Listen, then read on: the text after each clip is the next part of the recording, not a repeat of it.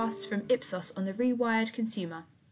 We will be exploring emerging trends in the food and beverage industry, with a particular focus on the lasting changes that the pandemic has had on attitudes and behaviours. These conversations between Ipsos and Tetra Pak experts follow the release of the latest Tetra Pak Index, an in depth annual report on the big topics in food and beverages, now in its 14th edition, and it gives us a lot of fascinating data and insights to explore. In this first segment, Lena Gilchrist from Ipsos and Michaela Vallalta from Tetra Pak will start things off by telling us about the research project and some of the main findings. Hi Lena, hi Michaela, thank you for joining. First of all, could you please introduce yourselves and tell us a bit about your involvement in the research project? Hi there, my name is Michaela and uh, I'm responsible uh, for the research office in Tetra Pak. And so I was responsible for all the research behind the Tetra Pak Index. Hello everyone, my name is Lena Gilchrist and I'm in the client organization in Ipsos and uh, I am responsible for the relationship between Ipsos and Tetra Pak. Great, thank you. And so the Tetra Pak Index, we've said that it's an in-depth and long-running report. Um, perhaps, Michaela, you can tell us a bit more about the background. What is it about and what does it hope to achieve? Yeah, so the Tetra Pak Index is uh, an annual report that we create and publish uh, in Tetra Pak.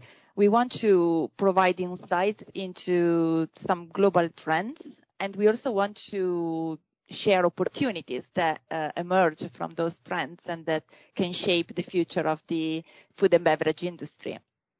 And every year we define a topic that is uh, related to recent facts and trends and that we hope is relevant uh, for our customers and uh, stakeholders.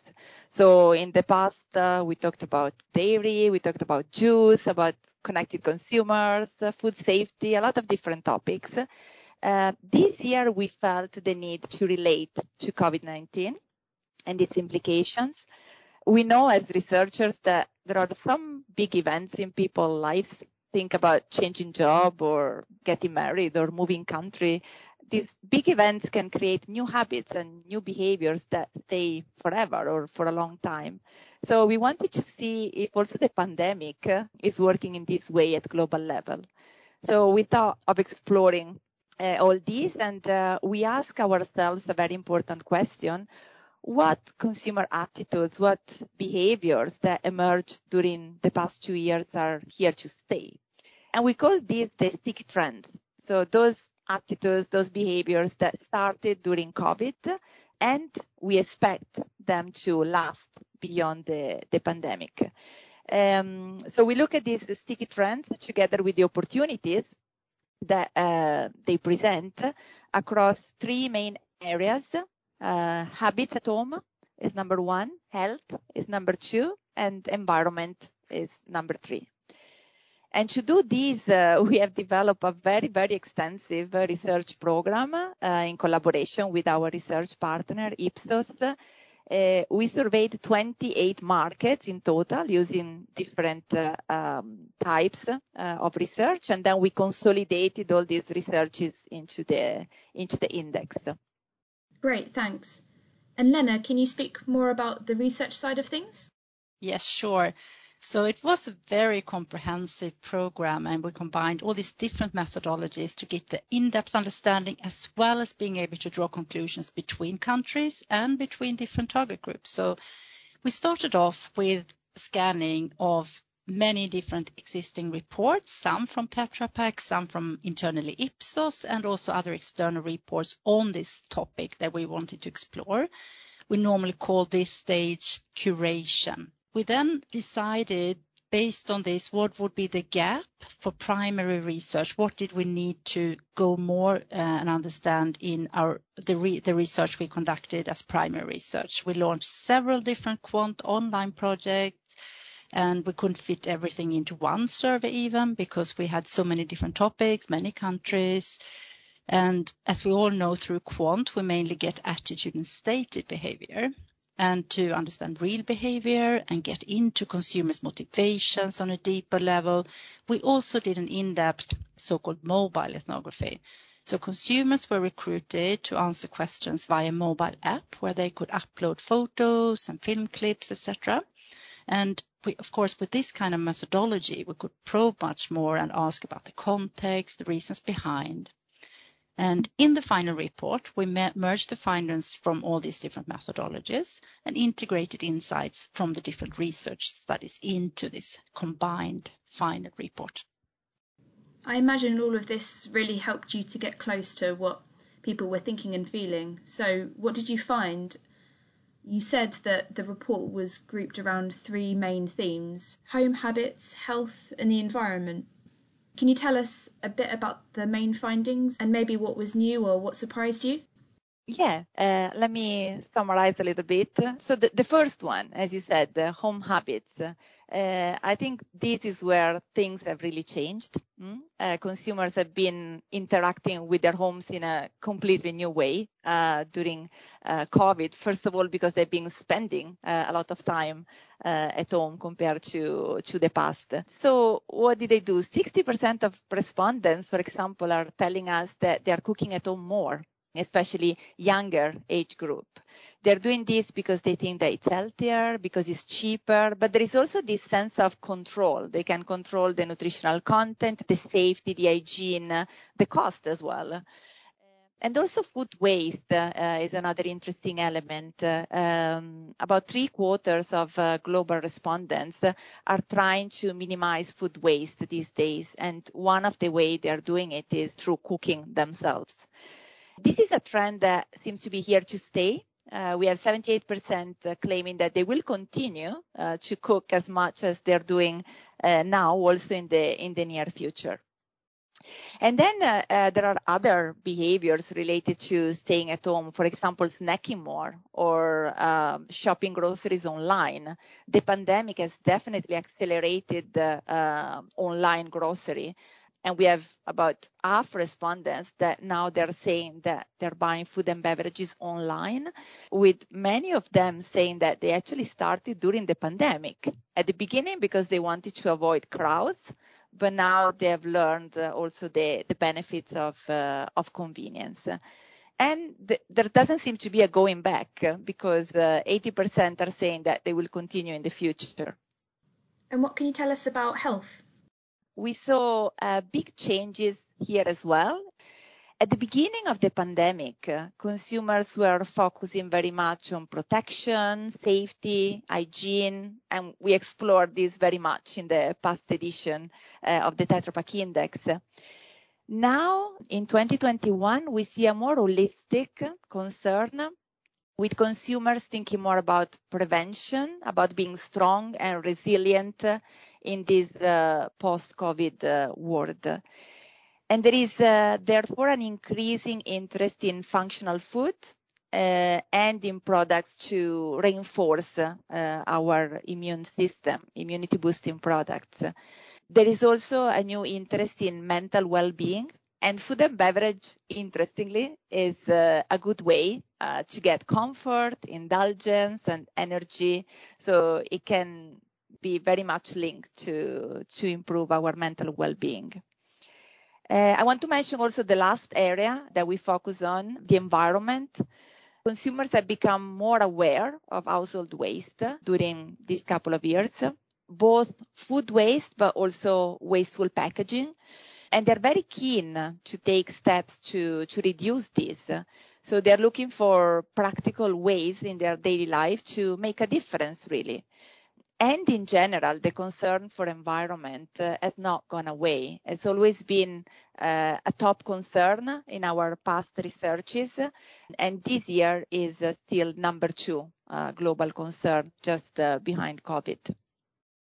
And just on the subject of change, in this report, you wanted to find out what would stick after a year when it felt like everything had dramatically changed. What were you expecting to see going into the 2021 index?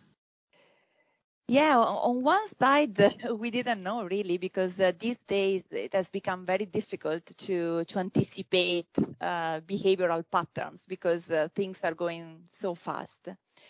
On the other side, we know that uh, most behaviors uh, are taking time to to settle in, and while we touched on these things last year, it was still very early. Now, after two years, uh, it's really a good time to see what is here to stay. So we were very curious to see these, these behaviors because now we are pretty sure that these are things that uh, um, will remain. One important thing to say, um, concerns of consumers have not changed. Mm, we are still talking about environment, about economy, about health. These topics have been around for a very long time. Uh, what has changed really is the consumers' attitudes and approach towards these uh, concerns. So they seem to be more keen on being proactive and uh, and taking action um, against these concerns. So um, let me give you an example. Uh, half of the global population now is understanding the impact of their choices on the environment and uh, about three quarters of them are uh, recognizing the need to act uh, right now for the benefit of future generations. So consumers are really making an effort to sort materials, for example, and they're saying that they are likely to recycle even more in the future. So it's not just a concern, but there is really an action attached to it, which is very interesting. That's definitely a really interesting and important difference. Um, Lena, could you tell us about how the findings from this research report fit in with other research that Ipsos is doing or things that Ipsos has found in recent months? I think it fits very well. So just mentioned a few things here. So Ipsos has just released the global trends for 2021. Uh, we follow trends every or every second year to really monitor how values, behaviors, and attitudes are evolving. And we can verify that the same main changes have been identified uh, in this report as well. So in a way, like Michaela is saying, these core values among consumers, they remain the same. We are, I mean, it takes a long, long time for values to change, but the pandemic has really impacted and enforced our attitudes and especially the behaviors. And um, I think what we can see now, uh, there's still some uncertainty around the pandemic and of course, what, what implications will all this give and what will stay? But we can see now that at least in this very latest issue of our What Worries the World, COVID-19 is not any longer the number one concern globally. It has been the concern now for a couple of years or since it started really, but it seems like consumers are slowly landing into this new normal that we are seeing emerging.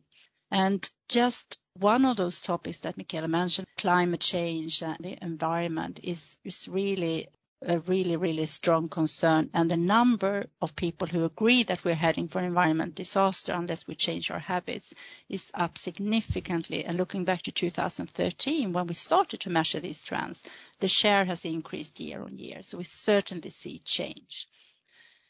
And I think one thing here is that it's really important for brands to know now that consumers are also increasingly wanting to buy brands that reflect their personal values. That's another change that we can see emerging in these global trends. And they see through when brands greenwash. They want really to see genuine behavior by brands. Now we see that 70% of the global population agree with this. So it's a really strong urge for brands to, to act here. Thanks, Lena. Um, Michaela, maybe you can come in on this point of consumer expectations and what brands can do to meet their needs and respond to their concerns. Yeah, you're correct, Natalie. Consumers are expecting uh, companies to to support them uh, through this uh, time of uh, change with the right products uh, that can, you know, simplify their life, uh, and also with the right communication that can uh, reassure them. They seem to expect more from brands rather than from the government based on our data. Probably because they recognize that brands can take action faster uh, right now. So Tetra Pak is one of them. We need to we need to support consumers. If you have a chance to read uh, through the whole Tetra Pak index, you will see that there is literally a list of possible opportunity platforms for product innovation. And uh, of course, at Tetra Pak, we are looking forward to collaborating with uh, our customers through our marketing services team to, to brainstorm, to ideate, uh, uh, to co-create the right products to leverage on these trends and uh, opportunities. Good to hear. So that's it for our first episode. If you haven't already, I recommend you go and read the Tetra Pak Index available on the Ipsos and the Tetra Pak website. In the next episode, we will have another guest from the Ipsos team who will be taking us through in a bit more detail some of the discoveries and the trends. Thanks to Lena and Michaela, and thanks to you for listening.